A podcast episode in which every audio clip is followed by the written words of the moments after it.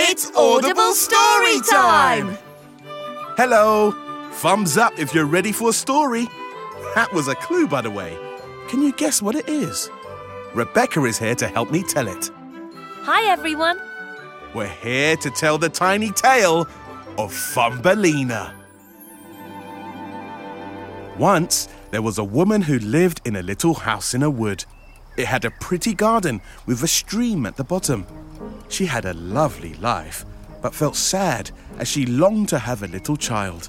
One day, she asked a kind hedge witch for help. Hello. I wonder if you could help me. I long for a child. Oh, you poor dear. I've got just the thing. Follow me. The wise witch went outside and plucked a small barley corn from the ground and gave it to the woman. This be a special barley Now you can't eat it, and you can't feed it to chickens. But if you plant it when you gets home, just see what happens. So the woman went home and planted the barleycorn seed, just as the witch had told her. I don't suppose this'll work, but uh, it's worth a try. As she planted it, a flower emerged, its petals still tightly closed. What a beautiful tulip. The woman kissed the flower gently. As she did, the petals opened, revealing a tiny girl sitting in the middle of the flower. Why, it's a girl, a little girl. Oh, so beautiful and delicate. She's no bigger than the tip of my thumb. She leant in and spoke kindly to the tiny girl sitting inside. I'll care for you and name you Thumbelina. The woman made a bed from half a walnut shell with a moss pillow and a rose petal blanket. Thank you for looking after me. I'm glad to have you to look after. But one night, as Thumbelina slept, an old toad jumped in through an open window.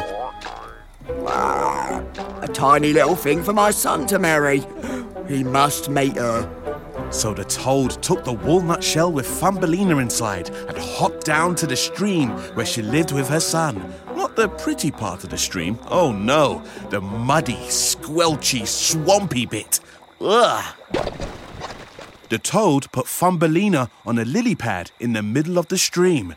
She watched her sleep and thought, My son will be so happy I found him a wife. Carson, come here. The toad's croak woke Thumbelina. Oh, where am I? Where's the kind woman? And who are you? I'm fine. And you're in our delightful swamp, your new home. I've chosen you, lucky thing, to marry my lovely son and live with us here. Say hello, Carson. Well, that's um very kind, but I don't really want to marry your son. Sorry, uh, no offence. None taken. They all say that. Well, you have a think about it. We'll get you some yummy grubs to eat. Come on, son. Poor Thumbelina sat on the lily pad and sobbed. She didn't want to live in a swamp, eat grubs, or marry a toad, but she had no idea how to escape. Just then, a flying beetle landed on the lily pad with a thud. Hiya, Chuck. Do you need some help? Thanks. I want to leave this lily pad and go back to the kind woman. It was too late. The beetle took off with Thumbelina. She held on tightly as they rose up and up over the trees. Yet she wasn't scared. I've never seen the world from up here. It's beautiful. You're free as a bird up here, eh? But no time to admire the view. We're nearly home. Eh, do you want to meet me family? Georgie, Paula, I'm back. The beetle landed on a leaf. The other beetles scuttled out of the tree to look at her. Oh, what is that, John? It's my new friend. That makes four of us all together now. Ain't she fab? Look at her tiny hands. Where's your pincers? I want to hold your hand. Or shall we eat her instead? no, please don't eat me. Just because I don't look like you doesn't mean we can't be friends. Of course we won't eat you. but me sisters are right. They're not like us. You need to get back. I'll drop you at the bottom of the tree. Thanks. I did enjoy flying. I'll find my own way from there. Hold me tight. Woo! With that, he flew Thumbelina down to the ground and said goodbye. Thumbelina wandered on, talking to the butterflies. It's a shame the beetles didn't like anyone different. But then again, the toad was different to me. And I didn't want to marry him. I just want to make my own choices. Autumn passed, and soon winter came. Thumbelina was very cold. She was hungry and needed somewhere to stay when she saw a tiny door in the base of a tree. She opened it. Hello?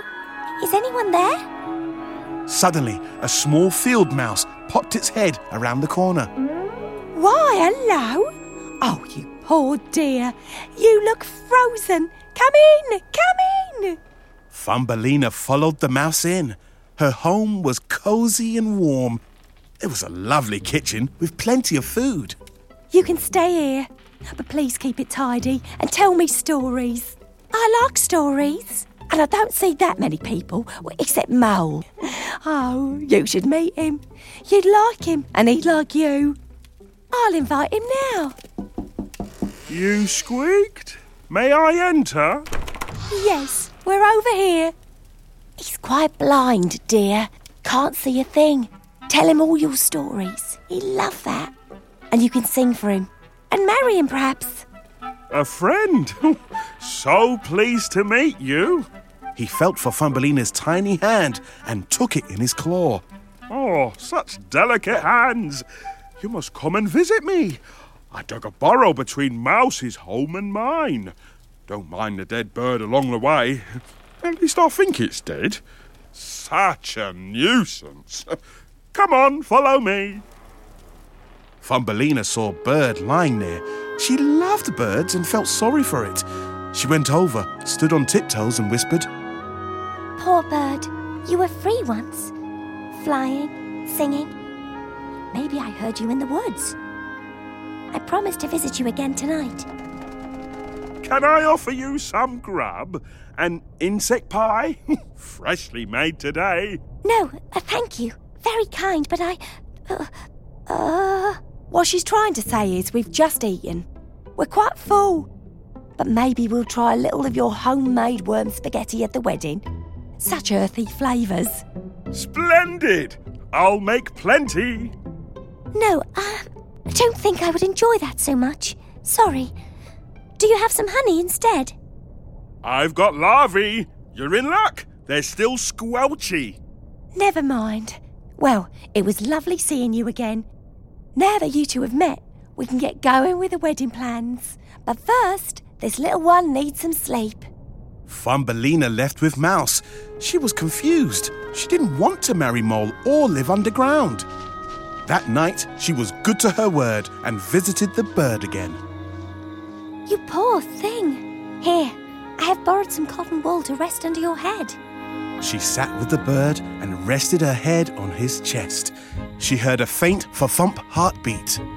You are alive. After caring for the bird, he was soon strong enough to talk. "Ah, you have helped me, Thumbelina, and now I can help you.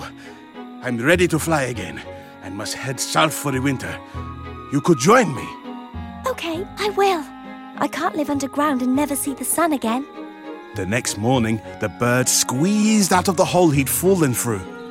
Tiny Thumbelina tied herself to his back with a flower stalk. She wanted to say goodbye to the mouse and mole, but left a note instead. Hold tight, Thumbelina. The bird took off. Thumbelina gasped with joy. She loved flying. Up and up they flew. Soon they reached a clearing full of beautiful flowers and exotic plants. Thumbelina smiled. It felt familiar. She pointed below. Choose a flower, and I'll drop you on it. You'll be happy there. The bird swooped down and landed gently on a daisy. How can I ever thank you? No need. You saved my life. This is my thanks to you. I'll come back and visit next summer. With that, the bird flew off. Why? Another person like me is sitting on that flower. And that one. And that one. Except they have wings. On one particular flower, Thumbelina saw a young boy, also with wings and wearing a crown. He noticed Thumbelina and introduced himself. Welcome. I am the Flower Prince of the Fairies. What is your name? They call me Thumbelina because I'm the size of a thumb. The flower prince looked curiously at his thumb. Well, you're not the size of my thumb or yours. Is that what you want to be called? Maybe not. Then choose a name. You are free to choose whatever you want here. May I? Oh, Maya. Maya. I like that name. Good choice. Maya is a lovely name. Maya. Yes, I love it. But are you sure I belong here? I'm tiny like you, but I don't have wings. I had a lift from a bird to get here. Trust me, you are very much one of us, but you were taken from your flower too early. Now, rest. You've had a long journey. Maya settled down on her flower. The petals closed gently around her, and she fell fast asleep. Next morning, the petals opened. Maya woke up, stretched, and fluttered her new wings gently.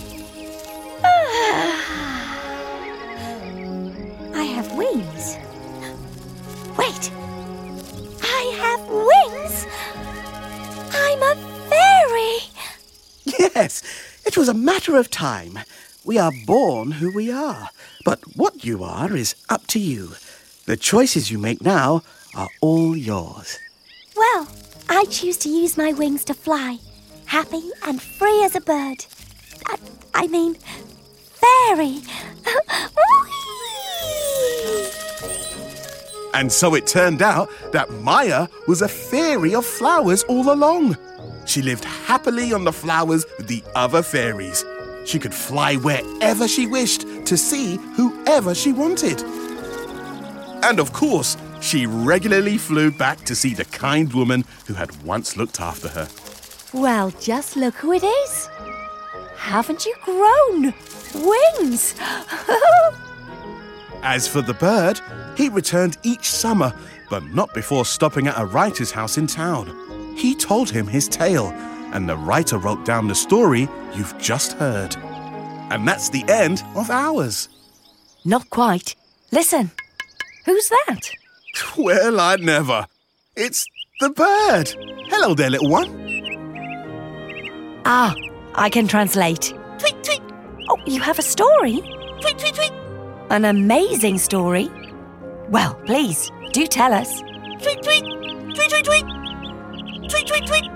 Oh, really? well, that sounds like a perfect story for next time. Please come back again soon, and we'll tell it to you. That's Audible Story Time.